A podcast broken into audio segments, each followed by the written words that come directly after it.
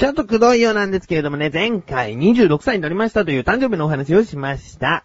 そこでね、あの、メンバーの、小高祐介と菅井良樹が何にも連絡がない。連絡がないというかね、そのお祝い、のたった一言でいいからね、なんか、来ないかなと。うーん。まあ、と思っていたら、その、菅井良樹の方は、翌日の28日、自分の誕生日は27日なので、28日に、そのメールが来ましたね。1日遅れましたが、誕生日おめでとうございますというメールをいただきましたね。えー、なんか犬が、わーいって喜んでるデコメールでなんか来ましたね。普通、せっかくこのデコメールを使うのであれば、ハッピーバースデー系なデコメールを使えばいいのに、このなんか犬が、わーいって喜んで、全体的になんかオレンジっぽい感じのデコメで来てるんですよね。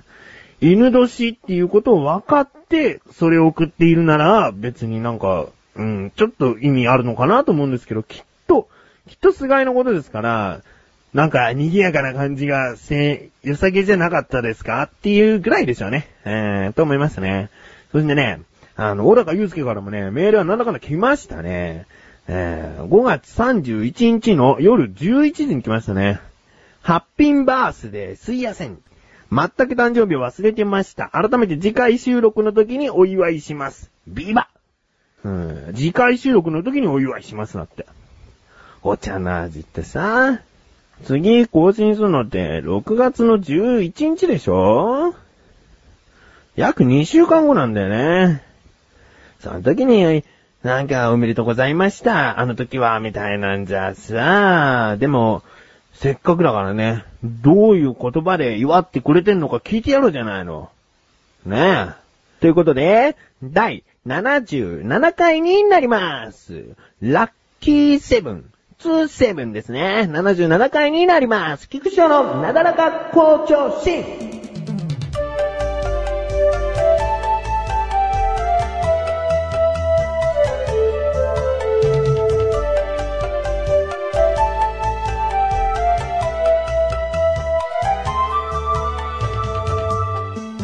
もう結構一般的な食べ物なんですけれども、生ハムメロンっていうのがあるじゃないですか。うん。ちょっと塩分の効いた生ハムと甘みがあってジューシーなメロン。その二つを、その、同時に口の中に頬張ると。なんとも言えない旨味というか、甘み、しょっぱさ。いいですよね。うーん、スイカに塩をかけて食べるっていうのは、昔からじゃないですか。それは甘みを引き立たせるために塩をかけるんだと。その原理と同じような感じだと思うんですよね。さらに食感が加わったものが生ハムメロン。生ハムの食感とメロンの柔らかい食感。この二つが口の中で一緒に、えー、なると美味しいと。味も美味しいと感じることに誰かが気づいたんですね。これはだって、何ですよ、庶民的料理だったらあれですけど、貴族的な料理じゃないですか、どちらかというと。なんかの、その、立食パーティーだとかね、コースの料理だったりとか、そういうものに出てくる料理じゃないですか。うん。どこの国かっていうのははっきりとわかんないですけども、えー外国のね、えー料理じゃないですか。だからそれを美味しいと言って、えー言える人がまたグルメと呼ばれたりするんですよね。うん。だから、何でもかんでも口に合わないものがまずいと思ってはいけないよね。うん。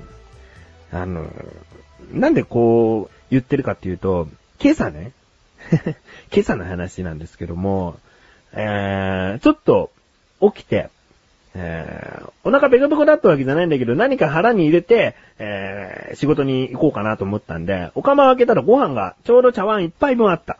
うん。じゃあこれを、何かかけて食べちゃう。もう、ちょちょちょっと食べて、もう仕事すぐ行こうと思ったんですね。うん。だけど、昨日の夜の残り物とかそういうものは特にない。じゃあ何食べようかな。冷蔵庫になめたけがあったんです。なめたけはでも、ちょっと前、がっつり食べちゃったんで、なめたけはいいかな。今日はなめたけじゃないかなっていう感じで、じゃあ何かけようかな。そしたら、冷蔵庫の右上に一度しか使ってない、チラシ寿司を作った時に一度しか使ってない桜伝布があったんですね。桜伝布というのはチラシ寿司にもうまさにかかっているピンク色の甘い、えー魚の身なのかなあれは。削り取った実なのかな乾燥した実なのかなそれがあったんですね。うん、これは甘いんですよね。で、ちらし寿司とか太巻きとかに入ってて、美味しいんですよ。うん。なんで、これをご飯にかけて食べよう。うん。だけど、ちょっと物足りない。なんか、書き込むには、パサパサすぎる。と思って、もう少し冷蔵庫を漁ってみたら、卵がありました。もうこれ来た。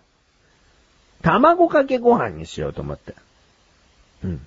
で、卵かけご飯だから、えー自分は卵をよく溶かないで、生卵をもうすぐお茶碗に入れちゃって、で、ご飯にかけちゃうんですね、そのまま。割りながらもう直接かけちゃって、醤油をさーっとかけて、えーかき混ぜつつ、口の中に入れちゃうタイプなんですね。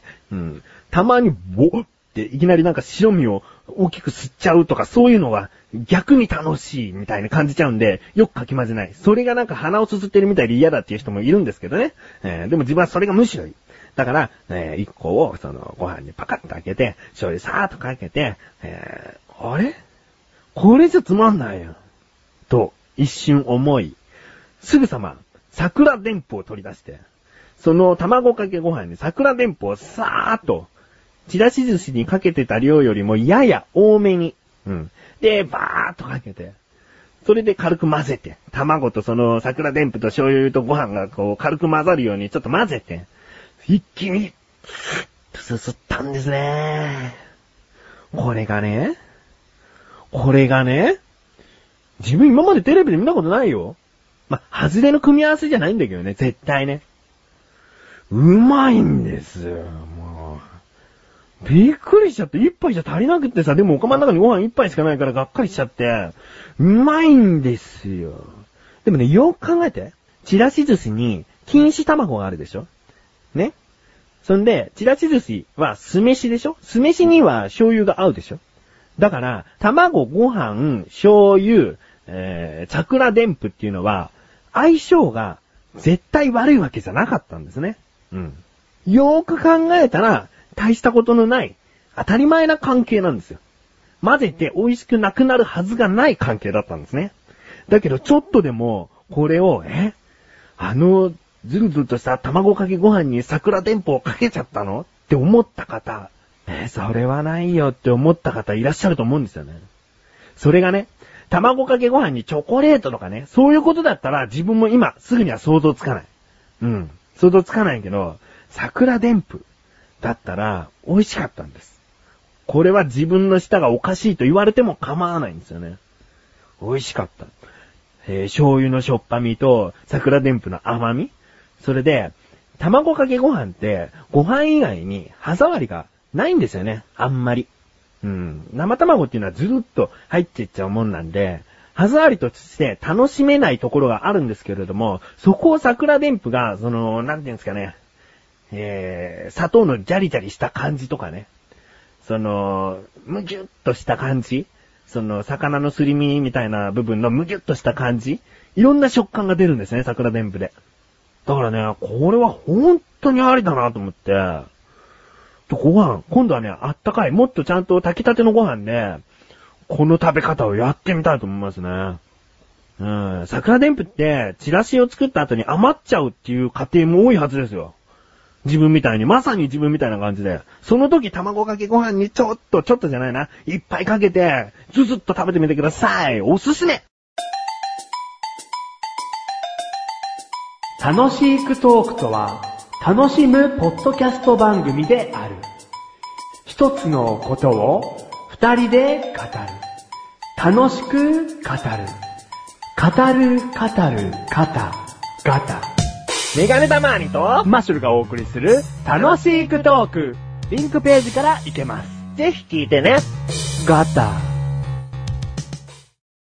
はい、ということで、今回は行きますよ。自力80%。このコーナーでは日常にある様々な疑問や質問に対して自分で調べ、自分で解決していくコーナーでもあり、リスナーの方からのご相談やお悩み解決していくというコーナーです。あの、ソースと言ったら何を思い浮かびますか？ソースっていうのはその手作りソースではなく、トンカツとか、えーお好み焼きとか、うんそういうものにかける時のソースといえばなーにということで、うん。自分はね、小さい頃から関東に住んでるってこともあるんですよけども、ブルドッグソースがメインだったんですね。家でお好み焼きを作るって時も、ブルドッグソースとマヨネーズ。だったんですよ。うん。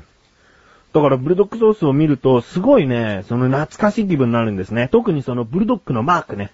マークというか、ブルドックの絵を見ると、あ小さい頃からずっと、ずっと見てきた絵だなーっていう懐かしさがあったんですね。うん。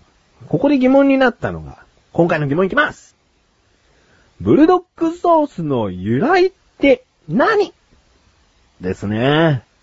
なんかね、懐かしさがあるだけに、好きだったブルドックソースを、もうちょっとしろよということで、今回調べてきました。ここからが答え。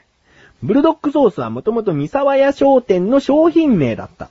三沢屋商店は大正時代の当時ある商品を販売した。その商品はブルドッグが日本で一番人気の犬種だったことと、その人気のあるブルドッグがソースの発祥地と同じだったことからブルドッグソースとして商標登録された。うん。ブルドッグとソースの発祥地が同じだったというその発祥地はイギリスみたいですね。うーん。大正時代ではブルドッグが一番人気だったんですね。なるほどね。よく飼い主に似るって言うじゃないですか。犬が飼い主に似るのか、飼い主が犬に似るのかわかりませんけれども、一番心理的に言われてることが、犬を飼うときに人って自分と似た犬を飼うらしいですね。特にそれは顔の部分に似たその犬を選んで飼うらしいんですよ。ってことは大正時代の時ってブルドッグ側の人が多かったってことですかね。えー、えー、ということで、えー、1962年商品名のブルドッグソースが会社名となった。ブルドッグではなく、ブルドッグなのは日本人が感じた発音によるためと。うん。だからブルドッグソースっていうのは、もう、なんでしょう。日本の言葉ですね。うん。なるほどね。え、そして最後に、ソース界のシェアランキングが出ております。1位、ブルドッグソース。2位、オタックソース。3位、イカリソースということですね。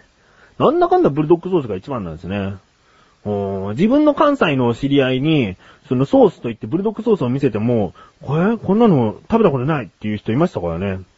だから本当に地方によってそのシェアランキングって違うんですよね。今言ったのは総合的なシェアランキングなんでね。うん。まあ、ということで、えー、このような日常にある様々な疑問の方をお待ちしております。投稿フォームよりなだらか向上心を選択して、どしどしどしどしどしとご投稿ください。以上、自力80%でした。